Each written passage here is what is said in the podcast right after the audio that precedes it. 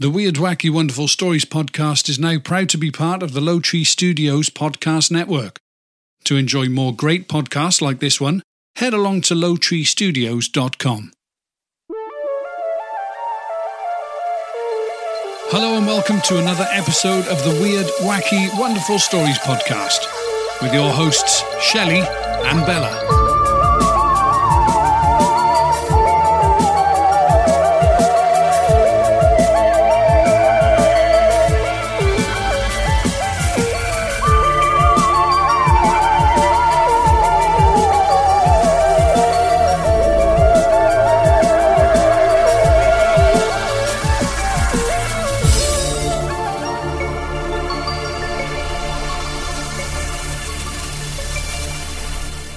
Hey, everybody, and welcome to episode 79 of the Weird, Wacky, and Wonderful Stories podcast. Hi, everybody. So, before we get started today, I wanted to say a big thank you to a regular listener that we have who's been getting in touch. Colin, thank you very much for your input and letting us know that you're out there listening to us. Colin Blaze, he is on Twitter. Yeah, really appreciate you getting in touch. There is something else I'd like to ask you guys to do as well, if possible. We need to do a rating and review drive. We haven't had any ratings, believe it or not, on iTunes in the last seven months. We've got all good reviews bar one, and so good reviews, yay! Please, please get them in, and it would be really cool if anyone who's listening to this show could rate us or review us wherever you are, and we will shout you out on future shows when you rate or review us. That would be absolutely amazing if you wouldn't mind, please. We need to get to the top of those iTunes listings again, and that really, really helps us.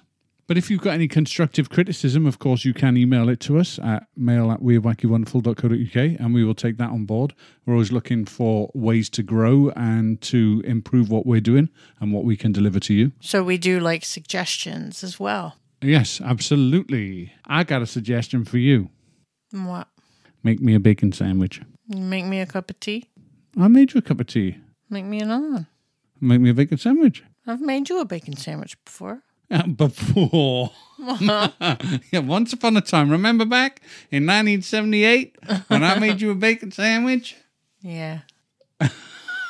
Talking about back in the day, have you been enjoying the Reminiscing with Tom episodes? I have, yes. They've been very, very soothing in a. They in a are. way. It's funny how many people have got in touch and said that they really do feel his voice really soothing and relaxing, and, and it's good because it, it takes you back to a different time, doesn't it? Well, I think everybody's sat with someone and had sort of or been told a story or that you're telling a story to somebody else.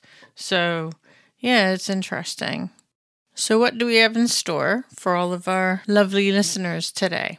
Well, we have the pleasure of speaking to another husband and wife team today, Bruce and Daniela Fenton. Bruce R. Fenton is a British multidisciplinary scientific researcher. His expeditions have been featured in mainstream newspapers such as the UK Telegraph and Daily Mail newspaper, as well as on the science channel's The Unexplained Files. Bruce is also a currently recurring guest expert on History Channel's Ancient Aliens. Daniela Fenton is a psychic medium, contactee, and co author of the book that we'll be discussing today Exogenesis Hybrid Humans A Scientific History of Extraterrestrial Genetic Manipulation, the foreword of which is written by Eric von Daniken. So please welcome to the show Bruce and Daniela Fenton. Hi, guys. Hi. Hello, thank you for having us. Thank you. Oh, you're more than welcome. It's lovely to have some people on that are. You're not originally from Wales, are you? But you're living in Wales now. Yeah, I'm from Gloucestershire, from Stroud in Gloucestershire. Oh, that's not too far away. And I'm from Sydney, Australia. That's very far away. Okay. Yeah, We're here today to talk about your book. Want to get into really some of the intricacies of the book without going too deep because some of our listeners, we've got quite a wide span. Some of our listeners know the ins and outs of everything, and others are exploring it as we are. We are just a husband and wife exploring this idea of the weird, wacky, and wonderful. So, starting mm-hmm. off, the foreword of the book is written by someone who I'd love to have a conversation with, and he's the author of the Chariots of the Gods book, and probably the most well known and instrumental books among the ancient alien enthusiasts and theorists, Mr. Eric von Daniken. Tell us how he came Yeah. to write your foreword.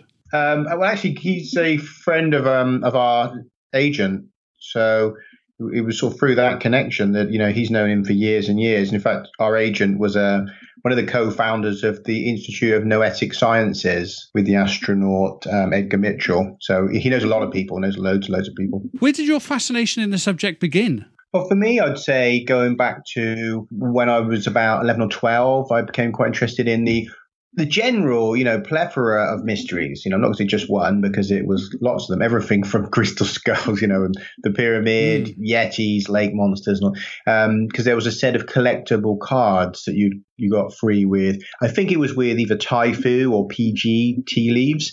Uh, my grandmother used to buy them, and, and there was a set of 40 cards, if I've got it right, uh, the unexplained mysteries. And uh, she used to give them to me, you know, so I, would have a look at these and just think it was really fascinating, you know, that there was all these crazy uh, mysteries, you know, the, as I say, the weird, wacky, and the ones, all of them was reflected in these little cards with a you know a picture and some information on the back. So from from then on, really, I've had an interest. And I suppose with time, of course, as you get older, you know, you can actually read more serious books on the topic than you would at 11. So it's a, you know, gradually deepening quest to understand the truth behind some of these mysteries. And for you, I mean, well, it's it's something that's been following me all my life. yeah. Every time I try to get away from it, just keeps coming back to get me. so yeah. I mean, the strangeness and phenomenon has always been around me. It's it wasn't even really an interest from when I was like very very young. So I was having experiences, and even in my work um, today, apart from working with Bruce, you know, my psychic and mediumship and shamanic work is involved in that also. And I know you've had contact experiences as well, haven't you? Yeah, we both have. Um, we've both had contact experiences, different different types, and yeah, quite full on um, situations. So yeah, I mean, Come on, you can't leave it there. Come on. T- tell us about them. Tell us about the contact experiences and the, the, different experiences you both had. Okay, yeah, sure. We've had I've had quite a few of UFO type experiences. I mean, I'll pick one, a couple of those. I remember one when I was fairly young, I guess about 18, and I'd been out at a party over in a, in a small town out in Gloucestershire called Malmesbury. Mm. Uh, I was on the way back to Stroud, which is not, not very far, but you're driving out through countryside, you know, kind of middle of nowhere, fields and farms. Um, there was five of us in the car, and we noticed a sort of strange light in the sky. Uh, it was strange enough to, you know, make us stop the car and have a look. So we got out, and we we watched this thing, and it would be traveling along, and then it would it would literally, you know, disappear, reappear somewhere else in the sky and be going in a you know different direction. You know, so it's like popping out, you know, around the sky, changing direction, going up, down, left, right, you know, to appear, be going in a different direction. And we're like, well, clearly that's not a normal plane. Uh, it's not the behavior of, of, meteorites. You know, obviously they, they tend to just come down. You know, they don't tend to go back up. Um, so there was, you know, there was something obviously implicitly very strange. And to me, that was either it had to be a technology that we have on this planet, you know, which is super, super secret and so far advanced of anything that, you know, you and I are made aware of mm. that it would, you know, have to be almost alien engineered from a crash or something, or it was not human controlled, you know, and it was something else. But to me, that's the option I would take because I think teleportation is beyond any planes that we have on this planet that, as far as I know, I mean, so I've had that level. And then also with some of the more direct contact with intelligences. Um, with, with, some of the experiences Daniela had, there were a few occasions, probably two or three occasions, where an entity spoke through her to me and wow. was explaining that was a non-human entity that um, yeah spoke to me and answered questions for me and stuff which um, I included information from that on my first book which is now out of print at the moment but that's probably the most full on in terms of talking to a non-human intelligence. And obviously, Daniela is a professional medium and usually would communicate with the deceased, you know, but but it is possible, obviously, to also to communicate with those that have never been human or are not human. That is also something that happens to to quite a lot of mediums. So I've had yeah a couple of different kinds, and, and Daniela can probably share some of her experiences. Well, yeah, I mean, um, remember one specific event where I was um, driving with my father back from my uncle's place in Sydney, just around the airport area, and three, seeing like three triangular shaped objects above the control tower at the airport as, as we're about to go underneath the airport tunnel to come out through the other side and continue on home. And having traffic stop and, you know, traffic jam at that moment, it was like time and uh, sort of, you know, people getting out of the car, looking up into the sky and having a look at these three sort of like you know, they were making like a triangular formation. It was really strange. And then within like a split second, one shot off one direction, the other one shot off in the other direction. Like you couldn't even see them disappear. Just they just weren't there. The third one that was left started following our car, and I just noticed that it, just, it was on top of our vehicle. And my, we were driving along, and we like went one way, we went another way, we went here, we went there. We were trying to sort of shake it off. And then eventually we lost it because we drove into a, a, really long road that had trees that sort of covered the road in an arch. And at that point, you know, my dad was like finally confessing to me that he'd been followed by these things all his life and he didn't want me getting out of the car because I wanted to get out of the car and have a look. As far as I was concerned, it was like really fascinating and scary at the same time. But um, yeah, so that's when I finally figured out, you know, well, my dad's been keeping this from me. He's never spoken to me about it. Um, yeah, I must have been just before I turned 20. And um, from there onwards, I've had just weird experiences with, you know, the consciousness of these intelligent beings and having um, just a series of sightings. I mean, you know, we even had a sighting, I think it was what, two years ago, Bruce, when we first arrived from Australia, um, coming out of your parents' place. We had an odd experience. Yeah, kind of a strange experience then. Yeah. yeah which, you know, what we'd interpret as it seemingly was some kind of UFO type encounter. I mean, that's the way it came across. That was anyway, very there was surreal. A series of strange. My parents live up in, in the hills in Gloucestershire, up in a little village called Chalford, uh, and we noticed a a low flying military plane when we came out, and right. then it was from then. It was a bit odd, you know. It was kind of evening. I just wondered what that was about, and then as we travelled from there towards Cheltenham. And then there was a sort of strange beam coming up out of a field, you know, in a place in the middle of nowhere. There's, you know, there's no reason why a spot like a beam or something would be shining up. And I we sort of noticed that, thought that was very strange. Mm. Uh, we kind of slowed down to try and watch to see what was going on. And then it was just next to a field, you know, and we noticed that well, it seemed like a motorbike pulled up behind us. There was a single light, you know, coming behind you. And then it just disappeared you know, in the road, and like, mm-hmm. what was that then? Mm-hmm. You know, and, and you hear about these stories about these objects that then release orbs that come out and mm-hmm. explore and stuff. I've seen you know footage mm-hmm. from other people mm-hmm. who've claimed to see these. That was an odd night. So I mean, then we, we turned yeah, we yeah. turned off trying to find it because we were trying to find it, mm.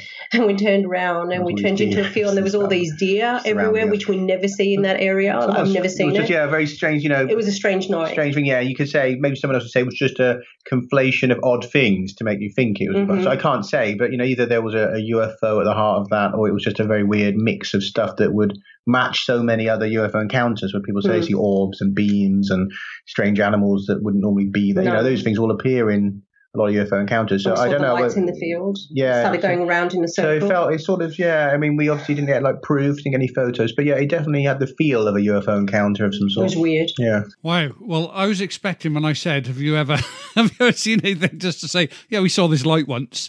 But um, oh no, no, no, no, no. okay. Yeah, well, we might come back onto that because obviously we're here to talk about the book, but now you've just opened the floodgates.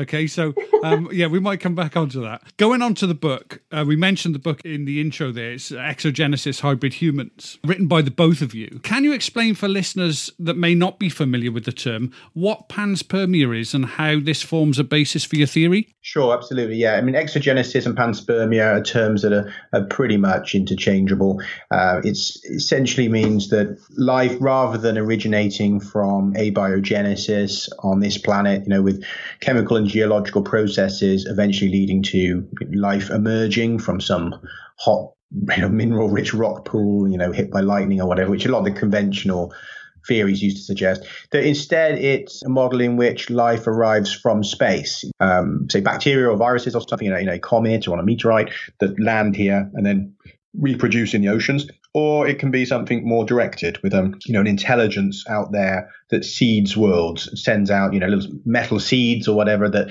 deliver organic material to planetary surfaces, and that then that life takes root. You know, so that's essentially panspermia or exogenesis is a you know genesis involving a space element, the exo part of that. So yeah, that's that's essentially at the core of the book is the idea that this well, certainly is discussed in the book. The core is the human story, but certainly I discussed the idea that this planet itself was was seeded rather than DNA emerging, you know, naturally. and to be honest, there's a lot of scientists have pointed out the just the incredible complexity of DNA that for it to just emerge spontaneously is very unlikely because you've got two separate, very complex systems in DNA which have to arise at the same time, you know, to, to, to, make DNA functionable. It's not it's not just that there's one complex system, there's two that are working together. Um, it fits much better with the idea that there is life out there which has seeded this, or as one scientist, Chandra Wickramasinghe, has kind of said, otherwise, what you might be looking at is that the entire universe kind of functions as the petri dish for life, but he, he really doesn't feel that Earth on its own offers sufficient um, complexity or base from which that kind of life could have emerged. That he sees either it's a, a whole universal story with evolution of the universe, uh, producing life, or that we have we have here evidence of directed panspermia. So this would be pre-dinosaurs then. Yeah. So really, if, if you look at um, the earliest signs of life, they currently they look in terms of the archaeology, the geology, they found fossils of very early bacteria that go back about 4.2, 4.3 billion years, and and they suspect because you know you're never going you're unlikely to find the very earliest trace that they predict from that that it probably goes back about 4.5 billion years. Now, in terms of genetic studies, interestingly enough, they've recently calculated that what they call the, the last universal common ancestor um, of all life on this planet emerged around 4.5 billion years ago. So the geology and the genetics mesh. Now, put that in the context of the age of the planet. The planet is 4.6 billion years. That means that just within a hundred million years of the formation of the planet, you know, when it was still hot and it's quite dangerous really to live, you know, it was, uh, you know, a very unpleasant place back then. But even so, life appears very quickly. And that's added to the mystery because it was long thought it took probably a billion years of random events to lead to life emerging.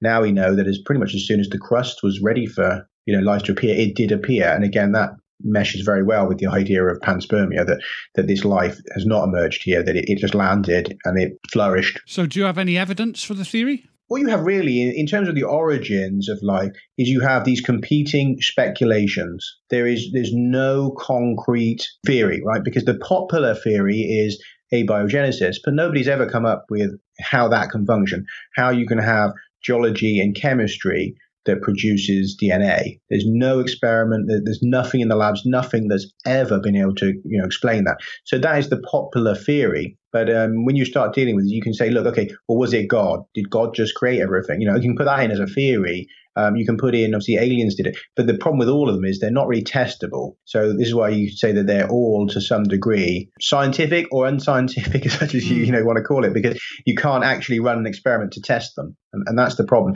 So I would say that the evidence in terms of the timing of life appearing points towards panspermia.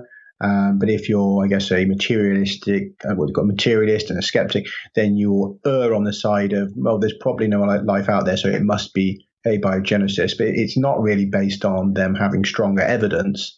It's more about limiting the number of entities that you bring into your model, which is usually done in science. You try to explain something with the least additions of, you know, of entities into your theory. So that would be the basis for why we tend to find that most scientists favor abiogenesis and the origins of life on this planet, but it's not really to do with direct evidence. In your book, you mentioned that there are two sort of ideological camps. One is the religious creationist, and one is the materialist reductionist. Can you explain that? And then you also say that you think that there's a yep. middle way, and explain what that middle way is. Mm-hmm. Yeah, absolutely. So, in terms of really popular ideas for how life has appeared here. Those are the two most popular. You have the Christians, more I suppose fundamentalist Christians, not all Christians, fundamentalist Christians that believe that essentially God created life in the beginning. And that that's how life appears on our planet is a, a divine creation event. And then you have competing against that really is the most popular model is the materialist theory that, you know, life has emerged out of the chemical and geological processes uh, due to random events that you know somehow we've ended up with complex organic molecules that have combined in such a way, in such a lucky chance event, that it's led to a very simple single celled organism uh, finally arising. Uh, and that those two camps really, I, I suppose, are the, the, biggest two in the world. You know, and the ones with the most funding. Because I mean, the creationists have got the Institute of Creational Science, Creationist Sciences, and there's a couple of other organisations. And then conversely, you've got most of academia, which has this materialist worldview. But one of the things about the materialist worldview also is that it sees consciousness and you know what we are, you know, self-awareness, consciousness, that that arises out of material. So, i.e., that our brain produces consciousness, that it's our mind is just a, a aspect of brain function. Now, I don't hold that. Materialism is, is limiting in that respect. I I would say that the, the middle way involves addressing the primacy of consciousness. And now you could say in some respects, creationists are a bit closer to that. Um, but again, I don't think it's really their, their, their focal point because they would say, well, God is the initiating principle yeah. for this. Now, I don't totally disagree with that either because it depends on what you want to call God. And then you get into, you know, a subjective topic because, you know, there's, you can have two people in the room talking about God, right? And they could both have a very different description of what that God is. Um, but you, so you could easily say primary creation is from a consciousness that you could call God. Now, that would be something in line with, with my thinking that are dealing with a universe that has arisen out of consciousness, which is foundational and which is an aspect of the the quantum substrata of reality, essentially fundamental reality, that from which everything has come. Now, that goes into a more a spiritual, metaphysical kind of worldview. But then, if you look at the conventional scientists and what they say about the, the beginnings of our universe, the Big Bang. I mean, it's, it's really essentially more of a metaphysical event. You're talking about something from nothing, typically. You know, in, in the major arguments, they're saying, you know, there was essentially there was nothing. Then we have this kind of singularity, and the singularity, and this is you know smaller than an atom. Uh, you have this singularity which has potential to become anything. Like literally, it has the rules of physics do not apply mm-hmm. within the singularity. You know, they don't exist until the universe comes about, which means that there's an unlimited potential of what could have happened from that singularity. And I've heard some descriptions putting it as, you know, a whole universe of pink elephants could have just appeared. You know, it, it, nobody would have been able to say what direction this was going. But once the universe unfolded, the laws of physics unfolded with it. And then we have all of these principles that we're familiar with today and how you know, gravity works and, you know, strong and weak forces and all the rest of it. But that, that comes as part of the unfolding of our universe. Now, my middle way is to do with yeah, reinterpreting the whole understanding and looking at consciousness as being formative. Now, you can get into of what is consciousness, and there's, there's nobody can really give you a clear answer to that other than yeah. that we know that we have it, and that we know that you know it um, it either emerges out of brains and out of living beings, or it was there already and is an aspect of fundamental reality, which you know I favour the it's part of fundamental reality. Mm. Uh, my middle way in terms of the creation of life on Earth, as well, is that again is that I would say that there was a primal intelligence, a primal consciousness, which we can call God, uh, and that from that non-physical, and I don't go too deep in the book, but I would say that non-physical intelligences, beings, existed before our planet, before any planets, and that as matter formed, as we have planets forming and the rest of that, some of that intelligence, that consciousness went into matter and takes form and utilizes form to give us the first life in the universe. Now, I've no idea what that life was because, you know, this is going beyond Earth now. You're talking about events that have happened billions of years ago. Uh, and that then some of that life has led to intelligence. And that intelligence, some of it has created DNA somewhere and the DNA is then seeded onto this planet and probably other planets.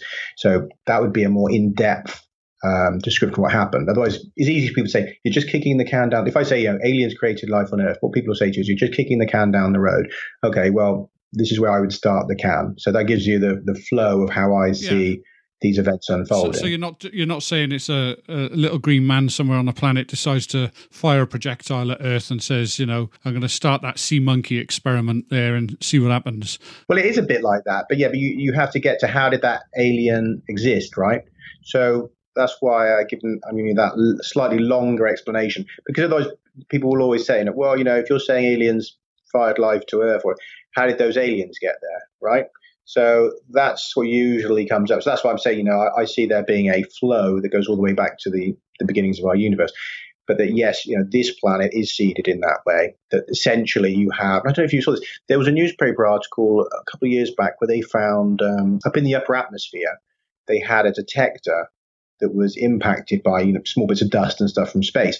Now, one of the things it was impacted by was a, a small sphere made of um, alloy, you know, really hard alloy, um, from which was oozing a kind of biological material. Now, Chandra Wickramasinghe, again, who's a panspermia theorist, and his team, they looked at this and they believe that these are potentially seeds, extraterrestrial engineered seeds, small metal balls containing biological material that are fired out into space, and that they've literally detected one of these things. So then it's not not entirely a hypothetical ob- you know object. Wow, I didn't know is... anything about that. Reminds me of a flower and how the pollen goes and gets distributed. Mm-hmm. That's what reminds me of. Some fungi have um, spores that are uh, have a UV coating and a hard shell, and it's mm. believed that it's possible that fungi seeds could travel through space. Initially, what I thought you were explaining was that it could have been a meteor or something like that that had come from another galaxy or whatever. That came into our atmosphere and then obviously impacted Earth, and that released the DNA. But what you're saying is it, it could be something more engineered. Yeah, I, I, adhere to what is called directed panspermia. Now, uh, if you go right back to say Watson and Crick, and the, the co-discoverers of the the structure of the DNA molecule. I mean, they when they realized just how complex the structure of DNA was, that they, they, immediately began to question: Could there have been a directed panspermia event? Just because they started to realize that this didn't seem like a structure that would have come about randomly early on on the his, you know in the history of this planet. But, and again, if people look into that, you can sort of say, look at what Crick and Watson's thoughts were on this. But essentially, there's a number of scientists that yeah have have pondered this idea that perhaps it wasn't a natural panspermia event with a comet um, delivering life, but that it may well have been a, a deliberate, targeted panspermia. And so again, within panspermia, you have those two camps: panspermia and directed panspermia. And, and I adhere to directed panspermia for, for a number of reasons. One being again that I, I think it, it's easier to understand how life arrives here so quickly, I mean, that looks more deliberate than just at some point yeah. a comet hits us. It, it, seems odd that straight away, the minute we have a crust, we have life. It seems awfully uncanny. That looked to me more like it's been seeded. And then there's also events later in the timeline. The panspermia theorists tend to say that we have evidence later on that perhaps more bacterial viruses rain down. Now, in some of those cases, they point to the octopus and say that maybe the octopus arrived here as eggs like frozen eggs on a comet. Now, this is actually in a, in a, in a very serious paper with about 30 people's names on it, right? This is, and I don't know if you caught this in the news. They talk about, you know, could there be, you know, could the uh, octopuses be, essentially be aliens, right? They were talking about panspermia and octopus and stuff. Now, one of the reasons for this is the octopus seems to have some incredible uncanny abilities. For example, it can rewrite, it can rewrite its own DNA. Uh, it has this, you know, you, have probably seen like cuttlefish, octopus, squid stuff. Some of them have some remarkable properties. We've got this, these camouflaging, instant color changes, you know, all sorts of things. They, said, they sort of describe this as almost looking like it's borrowed from the future of evolution. And they're super they just, intelligent as well. Yes, they are super intelligent. And so there's some speculation there among scientists that maybe that they were actually aliens. Now, that's all well and good, but it, to argue that an octopus's egg arrives here in a comet I think is stretching credibility entirely because to get how does it get into a comet for a start? How does it survive the transit in there? Should it be dead, frozen in space, and then going through the Earth's atmosphere. How does it survive that? Now, if the octopus really were in some sense alien, then you need a spaceship or something to bring it here. But the panspermia theorists in academia, most of them don't want to go there and talk about intelligent aliens traveling between planets because they have a hard enough time having their papers taken seriously because of the attitude within the academic sciences about aliens, you know, which is still a kind of a taboo. If you had the situation where, you know, in a couple of years' time, we go to Mars, for instance, we could inadvertently leave DNA or bacteria there, couldn't we? So could it also have been something that physically traveled to this earth rather than rather than being fired at this earth maybe traveled to this earth and left something here maybe they came to explore yeah absolutely i mean you could have let's you know you could in a speculative scenario you could have aliens that land here and one of them goes to the toilet and the bacteria in their poop grew into a life form eventually you know you, you just you can have anything. You can have the, the wildest scenarios can be possible, right? Uh, the only thing that limits these scenarios is your own mind and your own skepticism. Really, it's, it's not about the science limits it. We, we cannot you know discount that that doesn't happen that you don't have aliens land on planets you know they drop some debris or something or you know they they drop their sandwich uh, you know it's got bacteria in it and that that bacteria spreads and you know takes over a planet i mean there's you could say that look all the trillions of stars out there there's something like that probably has happened. I mean, you can, you know, you, you, with those number of stars, you're free to speculate. You know, I mean, it's there's no particular reason why at some point something like that hasn't happened. Now we know that with our own space program, this is a concern, and, and they're trying very hard to not contaminate other planets. And in fact, they really have to recognize that they probably have contaminated both the moon and um, Mars already, because we didn't used to understand that that viruses and bacteria and stuff could potentially stay on the surface of probes, right? It was thought that, you know, space and radiation and all that would kill them. Now, it turns out actually that they're very hardy and that some of them seem to be able to survive in space, right? Which again is another clue for panspermia, the idea that these things can survive for periods in space. Uh, but also, there was the moon crash, was it last year, where they had that, I think it was the Israeli um, lander, and it had these, um, these, these organisms on it, it had these, they called the water bears very hardy little animals, and that crashed on the moon. So for all we know, now there may be a, a colony of um, these water bears on the moon, mm. right? Um, and then also with the Mars missions in the past, nobody really bothered to to ensure that those probes were sterile. Um, so those landers and stuff in the past may well have carried microbes to Mars and you know infected the Martian surface with terrestrial life. That's entirely possible. But then you've also got humans go into space, they come back, and they are isolated in that when they very first come back, aren't they? They keep them. But mm-hmm. what if you're kept in isolation for, I don't know, a month? Germ that you brought back, that you've breathed in, is still alive after that month. I mean, it is a risky situation, really to leave this planet if you think about it because you just don't know what you're going to bring back here never mind what you bring with you but what you come back I was with. thinking yeah. about that when I saw the launch the other yeah. day the guys going up to the ISS obviously they haven't because they've been kept in quarantine for a period of time what have you but I was thinking to myself then I wonder if they were to take COVID up mm, to the ISS. Yeah. You know, they're not going to get treatment very quickly. I suppose you've got to treat it in some ways like a crime scene, haven't you? Where you don't want to put anything there and you don't want to take anything away. You want to leave it exactly as is and preserved. Absolutely, and in fact, you know, this has been discussed about the potential Mars missions, you know, human missions to Mars, that they have set up a protocol to, you know, just in case, because, you know, if there were a virus on the surface of Mars and if, if it were able to infect, you know, human life, you know, you could potentially bring back something that would kill everyone on Earth, right? Because we would have no natural immunity to it. Yeah. Um, and if it was particularly dangerous, you know, you, you, really, you know, by the time, you know, it takes time to research a virus, it takes time to understand it. You could all be dead by the time you got to, you know I mean, to yeah. that stand. So we, we, we have to be aware. So although they don't expect there to be, you know, active viruses on Mars, and certainly they don't expect them to be able to enter our system, you know, they wouldn't have evolved to.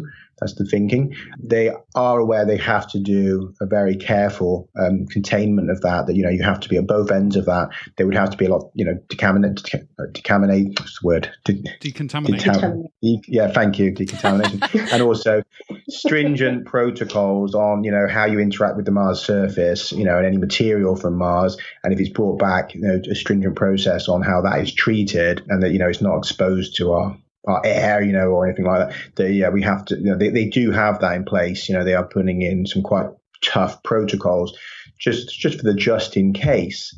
Now, I personally believe there is life on Mars, and I don't say I just believe that. I think there's very strong evidence for life on Mars. There was um, a series of images that were taken by one of the rovers. Now, I can, you know, people look for this, but they found what looks like, and it certainly looks to me like fungi, like uh, lichens on um, rock surfaces on Mars.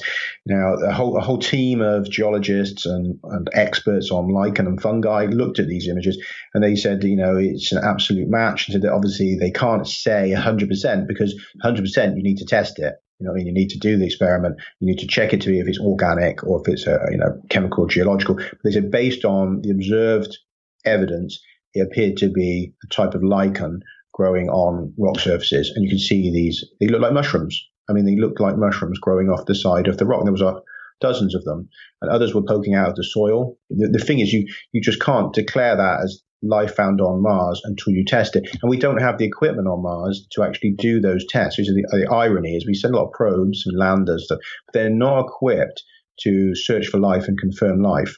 Which, uh, why that is is an open question. I think that's bizarre, baffling, yeah, and ridiculous. Too. And then on the other side of that, when we did do the last time we sent a probe that was designed to look for life, it detected it. Uh, and the guy who invented that that system says that he still to this day is absolutely certain that we confirmed life at that time. He says, but then the, the NASA team kind of uh, erred on the side of caution and said, well, maybe there was something wrong with the, te- the detector. But then they've never followed up. So, you know, it's a, it's a strange situation. If you, you had a positive signal, you should have sent the next probe to confirm it. Exactly. And we've never done that. Obviously, there are many stories of sightings and also of the abduction type scenarios where things have been implanted into people. If they are superior to us, what would they why would they then do this stuff to us? Pregnant women had their babies taken and all that sort of stuff. Like if they are more advanced than us, why would they need to do that? You said in the book at one point that an alien being doesn't have to actually have a body. But what would the purpose be? Sure. I mean, obviously, we have to, to some degree, you know, speculate. You know. Yeah. Um, yeah but one of the things I'd always say, yeah, one of the things I always say to people though with this is, as well, we also have to be um, aware uh, that if we do speculate on questions about why extraterrestrials do things, that we, we have to try not to limit that in the way that you know why would a human do it? You know why would we do it? Yeah. And and that's always a problem because you know of course it's implicitly so difficult to think in non-human terms as a human being, right? So, but so if you go try and for these kind of topics, you have got to sort of put yourself a bit into the scenario of say, what would we do if we were a spacefaring civilization? At least that's as, as close as perhaps the human mind can get to this, or you know, to look at you know, sci-fi ideas. You know, people mm-hmm. that have really stretched their minds to the the furthest point that they can in terms of speculating on what aliens might be like. You know, how they might think, um, what things they might need one thing we do know is that there's very little on this planet of interest apart from life. Uh, we don't have any particularly unique minerals. Um, so let's say that there is a advanced civilization out there. Uh, they either know about us because they seeded us, or they know about us because they found us from radio waves, whatever it is. Now, if they were here and they wanted something, we can narrow that down quite quickly because you can find all of the valuable minerals, you know, gold, platinum, or abundantly in asteroids. And asteroids are far easier to mine than planets. So straight away you can you can knock that off the list that they're not interested in our you know our mineral resources. Water, lots of that out there. Frozen ice caps on moons and on asteroids again. So they don't want our water.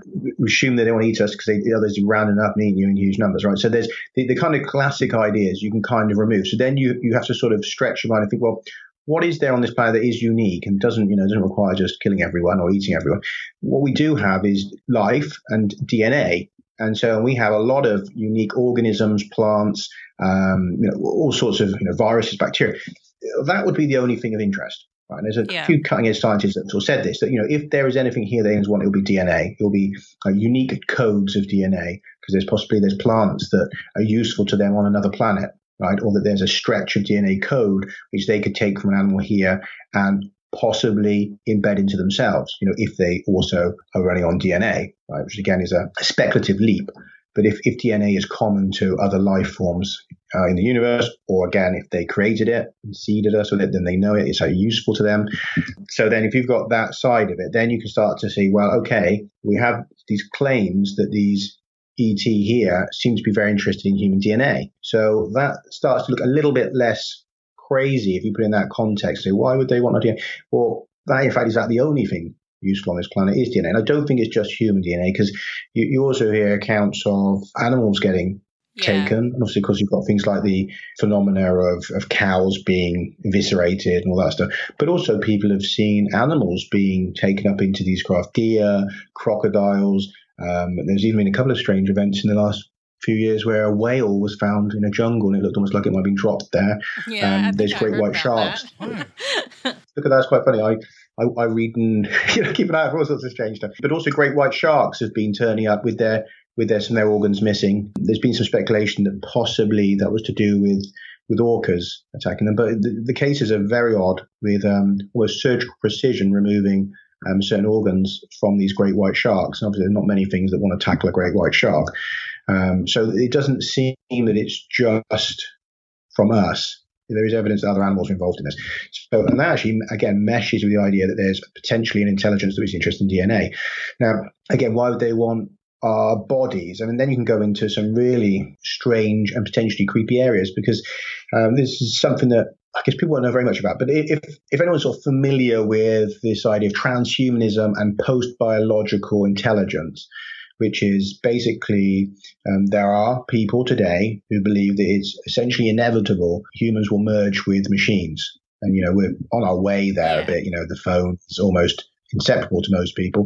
But of course, there's people with chips and you know and replacement eyes and heart gadgets and you know that you essentially once you have any technology merged with you, you're cybernetic in some sense, right? Mm. And that we can see that that path is unfolding quite rapidly. You know, robot legs and a chip in your brain and that that's all coming if not here there is a point where they believe that you can essentially upload the human mind and that you could reside within a, a silicon network or some echo of you. I mean, you know, you get into a philosophical there of whether or not it's really you, right? And even by implanting chips in your brain, there's a few, you know, cutting edge thinkers say that there, there's a point where one of those chips, one of those upgrades marks the end of you as a human. At what point are you no longer human? What point are you the AI chips that are doing the thinking? If you imagine that out there in this cosmos, we have intelligences that have gone down that path, and some NASA experts estimate probably 90% of advanced civilizations will have become post biological, i.e., that they've either gone extinct and left only their machines, their AI, and their robots behind, which are now living as planetary civilizations, or they have merged with machines deliberately and have uploaded themselves into silica, and that now potentially travel the universe in silica networks and in, you know, could even be moon sized computers that just float through space, which actually are, are super intelligences containing alien consciousness, which is, you know, again, you sound sci-fi, but these are the things that they are speculating may well be out there. The reason why I'm saying all that is there's a two-way street there because you know it's easy in a way to think about the idea of the upload, but as one scientist recently wrote in a, in a um, you know a speculative paper, what about the other way? What about if there's an advanced intelligence out there that has been post-biological for a billion years or something, you know, and, and feels that actually it doesn't want to remain that way. It wants to go back to biology, it wants to mm. transit the other way. There's no particular reason why that that is impossible. If you can go one way, you should be able to go the other. Now, what they might want is bodies. Now, now those might be those might be rare in the universe. So if you have a planet here, we have eight billion people uh, and that are reproducing all the time, and you know they've lots of fetuses, lots of eggs available, there's lots of sperm available. So if you decide you want to come back from being essentially an AI echo in a machine and have a body, then this planet has an unlimited resource for those. So that is, you know, it's a sort of creepy thinking, but it could be that, you know, that literally there is an intelligence that wants to take bodies, create bodies for itself, and return from the the strange world of of living in cold silica. You can use that and go. That's why they want male sperm, and that's why they want the eggs mm-hmm. from the women because yep. they're trying to figure out how does that bit bodies. work so that we can do that. Like test tube babies. they can grow themselves bodies in yeah. huge numbers. You know that you could have, and as people do report in their contact cases, they say they see these tubes with developing embryos and developing babies and stuff in tubes in this That's in some kind really of liquid. creepy because I never really thought about it like that before. I, I always tend to think of it they're coming here and you know they're not really into anything malicious and it isn't, is it? If they just want to know that, well, that's not really that's not really malicious. That, well, but it for us it is no more than us testing on animals right no more than exactly. what we do as humans right yeah. exactly yeah exactly we, we look at it this side and we go oh that's terrible yeah. You know, and yet, and yet, you're absolutely right. Moving back on to some of the science now, you talk about later on in the book of a PhD student that you worked with, Adam Benton, specifically chromosome 2. Can you explain how this factors into your theory? Sure. I'll just quickly clarify. I didn't work with him, but I read his information oh, and I use okay. it in the book. Thank you. He has a really interesting article on dating of the fusion of chromosome 2. Now, if most people probably understand that we as humans all have 46 chromosomes. Other primates have 48. Now, we know that at some point in prehistory, there was a fusion of two ancestral chromosomes, which give us the, the long chromosome 2. Uh, and that this is, you know, has been considered by uh, both in some of the materialist sciences, but also in creationism. Along, so it's a signature almost of the beginning of humans that, you know, this is to do with the mark or what marks us different from the primates. Uh, it seems that that at that fusion site, there's a few interesting things. For example, you have a number of additions and deletions of, of information rather than just a total fusion. It's almost as if other information has been removed or added at that site in the fusion. And also, it happens to be on an active brain gene. Um, one of the, as a Spanish researcher who points out that some of the things it does are to do with reproductive system, the immune system, and the brain, which again, key areas if you were trying to modify something. Benton points out that, you know, the, if we're trying to get the data when this happened, we have, there's a couple of different ways you can do this. One thing he notes is that Neanderthals and Denisovans also had this fusion. We, we know that now thanks to having recovered the, the genomes of these other archaic humans. Um, so the fusion has to occur before the split between these different lineages. So we've now, very recently, we've managed to, to pinpoint that split as being around about 750 to 800,000 years ago. Now, I, I, put it as 780, which is in the middle of that. And there's seen the book, I talk about 780,000 years ago a lot of times, being uh, a period when uh, all sorts of stuff is happening. So, uh, not just this, but so at this point, and then Benton looks to see also whether or not, you know, how far back it goes. Could it have been at the time of the split with um, other primates, or is it more recent? He was able to look at it in terms of when did the ends of those original chromosomes begin to have a slower kind of mutation rate because the ends of chromosomes mutate faster than the middles.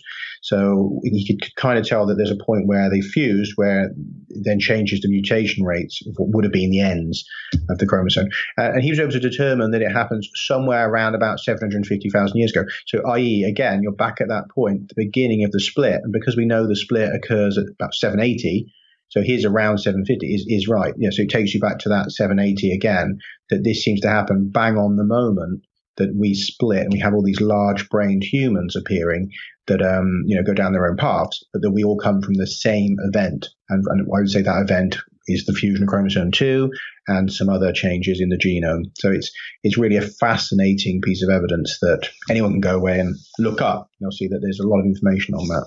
There was also meteorological events, wasn't there, around that time? Absolutely. Um, in some respects, I think it's um, incredible that we don't hear more about 780,000 years ago because we get a lot of articles about 65 million years ago and the eradication of the dinosaurs with this impact of a large object from space. We don't hear a lot about 780,000 years ago, and yet, in fact, there was an object that they think was the same, potentially was the same size as the one that eradicated the dinosaurs, and that this this impacted in Antarctica and left a crater 200 kilometers by 200 kilometers. I mean, can you imagine that? I mean, absolutely. I wonder whether that's one of the massive. reasons why we're not allowed to go to Antarctica.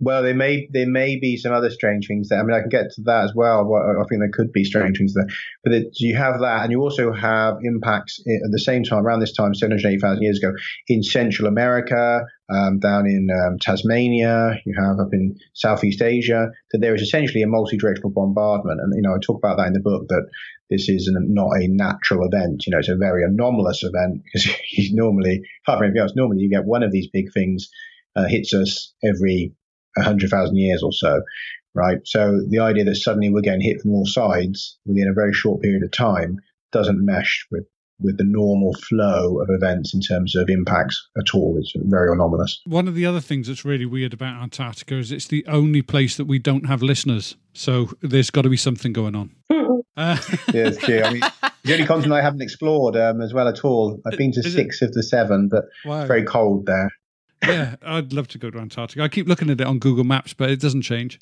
So both you and Daniela wrote the book together. I feel like I'm I'm doing Daniela a disservice really because we haven't really brought her in too much. Well, I want to ask you, Daniela. Obviously, you, you wrote this together. Did you concentrate on different parts of the theory? How did the work towards the book split? I um sort of like um shared more the spiritual aspects, I guess, and more the the weird stuff, and Bruce was more the scientific and historical and anomalous researcher. So I mean, it's just it's it's a it's a weird blend the way we work together because I'm the one that sort of has the weird things happen and he documents it and then he goes away and he like looks at it and pulls it apart and finds what's going on or what the backstory could be to what's actually going on and then the picture becomes clearer and then we get a book so it's it's a it's a very strange way of putting it together. But I mean, some of the things, yeah, Bruce and I were talking about, and you know, we'd write things down, we'd take notes, we'd go back, have a look, compare, you know, see what other um, data we had from other you know things that we'd written, and then the book produced itself really.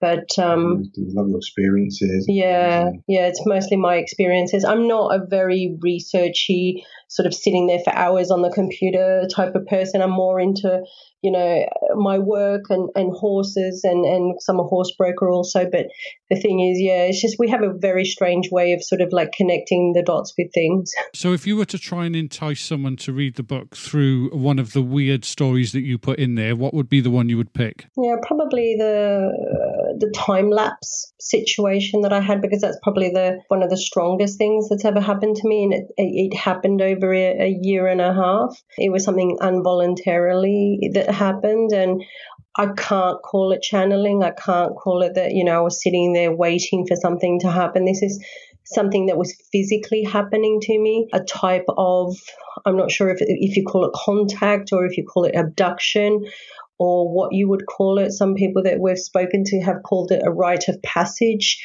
Others, you know, have called it, you know, remembering past lives and things like that. But I mean, it's just a very, I guess, it's hard to describe it. And I don't think it's something that happens to a lot of people with the, well, with the way it happened to me.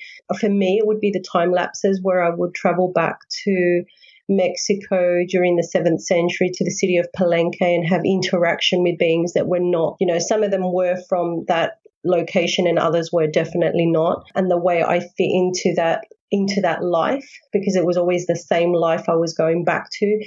The physical differences that I had, the things that I saw that were going on, the impact that it had on me when these things would happen because I would genuinely like go to sleep like I'm going to sleep every night like a normal person. And then sometimes even hours, like maybe four hours would go past and I would start to have one of these experiences. And with this, I would always when I would return, there would be like obviously changes to me. I would have scratches and bruises. And I remember on several occasions um, having been given something to drink on that side to wipe my mind of what I'd seen, and then being sick, you know, and I was unconscious. So, I mean, I remember one particular event where I, wa- I was in an altercation um, because I was in a laboratory underground and I was sort of like looking under the city and trying to figure out what other beings were doing there and, you know, what their role was at that location and coming back with black eyes because I'd been bruised, I'd been hit. So, I mean, things like that, that how do you explain that to people that really can't comprehend what's going on with you? And physically, you're bringing things back with you when you wake up in the morning and you look in the mirror and you're more exhausted than when you even went to sleep and have that going on spontaneously every single week, at least three or four times a week, and going on for hours, you'd be like, you're going out of your mind. And it, it definitely did change me as a person. It changed my personality quite a bit. Um, the way I saw things, the way my thinking process um, was between like now and, and then, and then before that.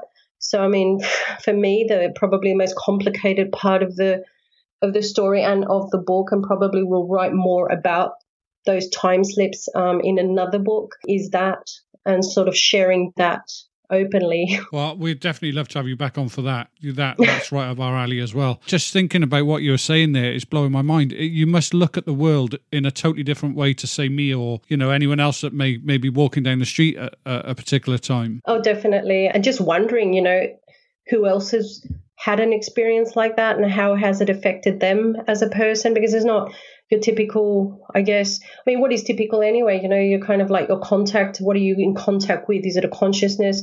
Is it that you're physically being dragged out of your room or your soul is being taken out or your you know your memories changing? So, i mean even like um my thought process really changed. I really felt that physically there were so many changes with me, even like with my organs and things like that. And I have had this is something quite, quite delicate I'm going to talk about. I have had fetuses plucked from my body before I reached the third month of pregnancy. Oh, um, so, I mean, me. I'm aware of these things happening to people, and it's quite horrific to think that, you know, something's been taken from you, don't know where it is, you know, what have they done with it? So, I mean, you know, it's the full blown situation happening. Oh, I'm so sorry you've been through that. Yeah, that must have been Thank horrible. you. Just, as you say, though, yeah, we sometimes it is like being um, in a different reality to other people. And I, you know, I'm fully aware of that because I mean, you know, you can have a call where in a way, you know, in some respects, you might as well be on the phone to two people living on Mars, um, and that you know you're on Earth and you're calling us and we're on Mars. Because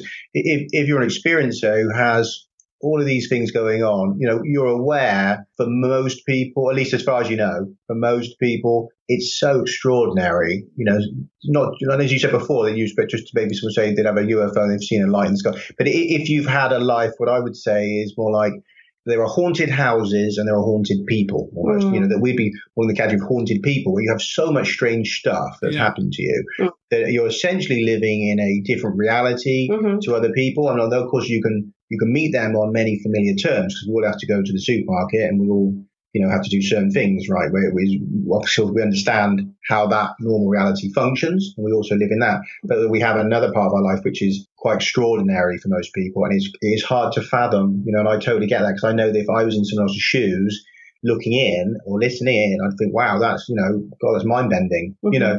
Um, but of course, it becomes blasé in the same way that if you spent your whole life I guess living in the mountains as a mountain man, um, you know, it would seem extraordinary to me that you lived like that. But for you, it become normal after 10, yeah. 20 years, right? Mm-hmm. You know, living in the wild or something.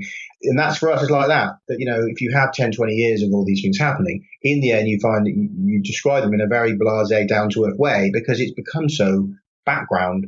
Um, you know, of course, there's still things that shock us sometimes, but I mean, overall, you know, we've become able to just talk about it in a very mundane way because it's so long of it going mm-hmm. on. Well, I'm a true believer in the fact that it follows generations as well. And I know that, Daniela, you said that your father had had experiences. And so, mm. yeah, he did. So the fact that you're now having experiences as well kind of fits with a lot of the other stuff that I've read in the past. Yeah. Mm-hmm. There's something that I heard doing the research for this. I also listened to other interviews that you guys have been on as well.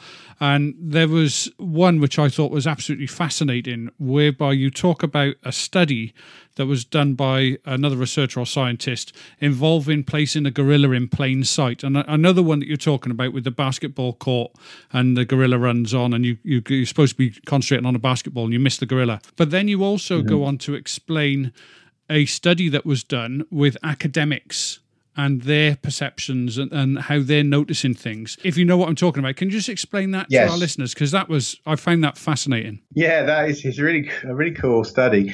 Um, yeah, there's a guy over in the I think it's University of Cadiz. There's a team there that they wanted to sort of understand how um, scientists in the SETI world, the search for extra, extraterrestrial intelligence, you know, how how they would perceive anomalies in signals was the kind of underlying idea. Now, so what they did, yeah, was they included a little gorilla into a planetary landscape, and so then you know they tested to see which people noticed this you know anomaly essentially in the image, and funnily enough, yeah, what they found was that the, those with the very logical, intellectual, structured kind of thinking, which i.e. most scientists, they tended not to notice the anomaly. It was more the abstract, artistic um, types that would notice on average by far. It was, you know, weighted much further towards them. And that's kind of funny because obviously it highlighted that in some respects, those we rely on most to notice anomalies and you know, in that search for extraterrestrial life, you need to be able to notice the strange. You know, it's going to be mm. something anomalous that would flag up aliens. Um, that these were the people that were least likely to spot it, and that is that's highly problematic because really, of course, you need people that are intuitive and they're going to say, "Hey, there's something weird there. I just get a funny feeling about this. Let's double check."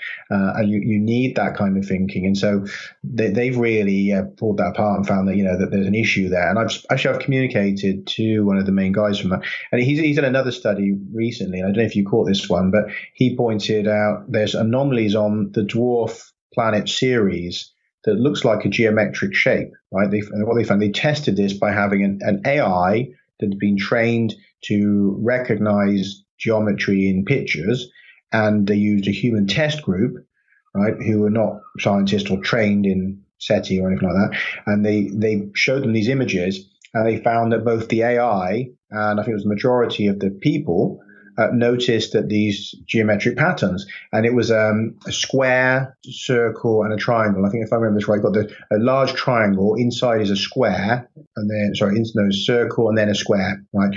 And so very odd, and that this thing is sitting inside a glowing spot inside a crater on Ceres, and so it's pointed out that you know you've got a problem there because then the SETI scientists are sort of like, well, it just means that we can't trust AI, that the AI might deceive us. But like he points out, he says, well, you could say that, or is it that we are just unwilling and unable to recognize anomalies? Yeah. And again, we just default to the, it must be something wrong with the AI. You know, and it must be wrong, something wrong with the human perception.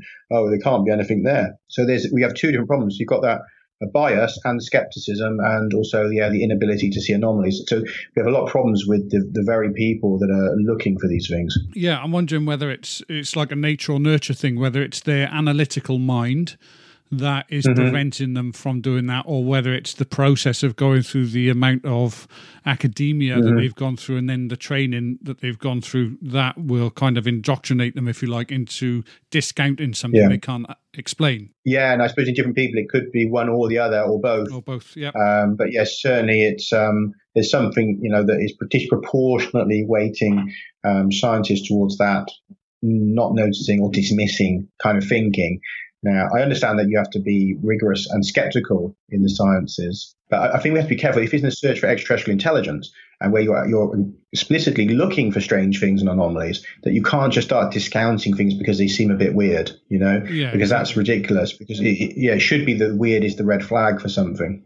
Yeah, exactly. If the apple had hit Newton on the head and he'd have gone, well, actually, mm-hmm. that, that shouldn't happen and just discounted it, where would we be now? Yeah, yeah, that's it. Yeah, you have to you have to question these things. Yeah, absolutely. Listen, we really enjoyed the book. Uh, we read parts of it because, like mm-hmm. yourselves, working on two different elements, we sort of divided the book up and, and had a look at different things mm-hmm. ourselves so that we could cover as much as we could in the time that we had. We really enjoyed it. And I think the fusion of the two different sort of perspectives, yours again mm-hmm. from the scientific and Daniela's more the sort of spiritual side of it, I think really worked. And I think it really did give the book a nice roundness. So I, I got to compliment you on that. It really was an enjoyable Thank read. Thank you.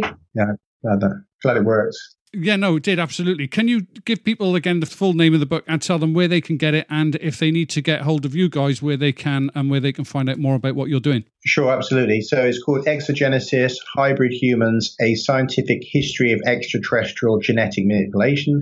And obviously, again, you have the forward with Erich von Däniken for anyone who's fans of his work. And they can get it from any bookshops once they reopen. Uh, but in the meanwhile, online, you know, you'll be able to order from a bookshop's website, or of course go on Amazon and Borders and all the big online stores. They'll all have it.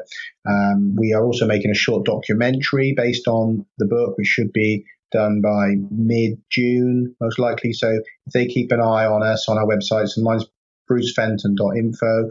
Daniela has danielafenton.com. Uh, I also have hybridhumans.net, which is kind of a web magazine.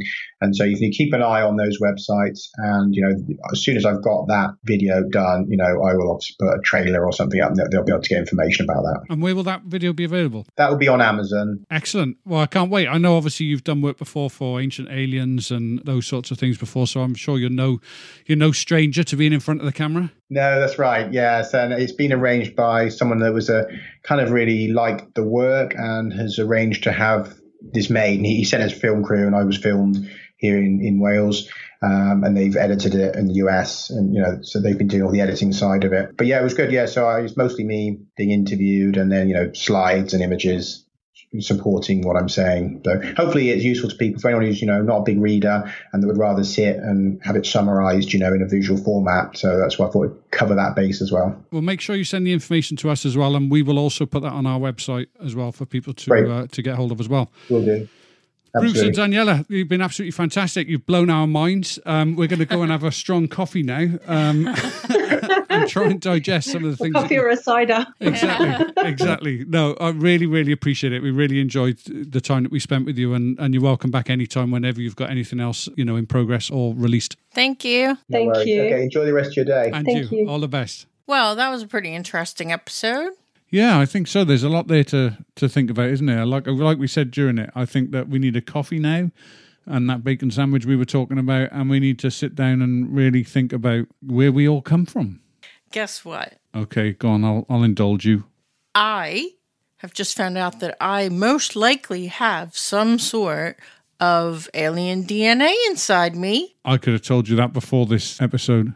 See, I wondered why when I had our baby Estron, why he came out as a little green man. And now we know. And it also explains Bryce. Well, the boy's got a date with some clippers. He just He won't let you anywhere yet. near him. That's all right. He sleeps sometimes. He- He'll end up with one side of his head being done because he slept on. it. You have to wait till the following night Yeah. to get the other side. I'll be done. like, make sure you lay on your other side tonight so I can even. It would be funny. I swear to God, I might do that. I You'll be really, like, it really- wasn't me, it was the tooth fairy, bruh. I'll just say it was Lily. No, I'll say it was you. I'll be like, Bryce, there's no way it could have been me because I can't see you up there. I'm too short. But Shelly, Now, do you know what? He knows it wasn't me.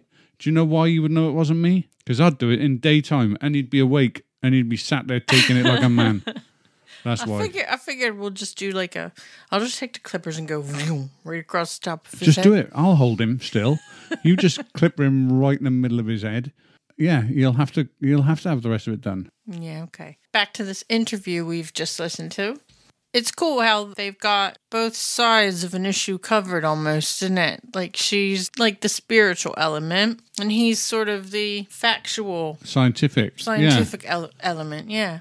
Yeah. No, I think that it works really well, and I think it works really well in the book as well. It's a well-rounded approach to the subject. I think. Yeah, I actually did quite enjoy reading the book. Uh, there's a lot of things in there that we didn't get to talk about on this interview, but you really should check out the book. It's pretty good.